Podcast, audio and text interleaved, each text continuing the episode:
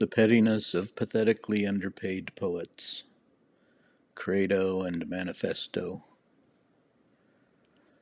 I believe there should be a universal basic income for poets, and that the definition of poet should include everyone. If there must be a test, let it be that you have the ability to breathe, either on your own or with assistance. Let's call that a haiku, and if you'd like to write an actual haiku, then go ahead and do that.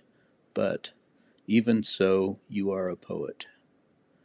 If you are alive and sentient and can breathe, then you qualify for the universal basic income, income I here propose.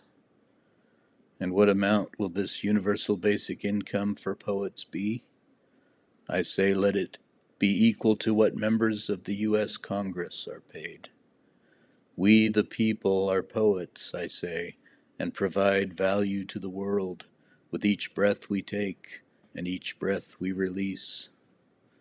So let the squabbling among the so called poets cease, and let the prizes and publications be used to line the cages of birds and let those birds fly free too, yes. Set the poets, which is to say, the people, and the birds, but the people, yes, set the people free, and the birds.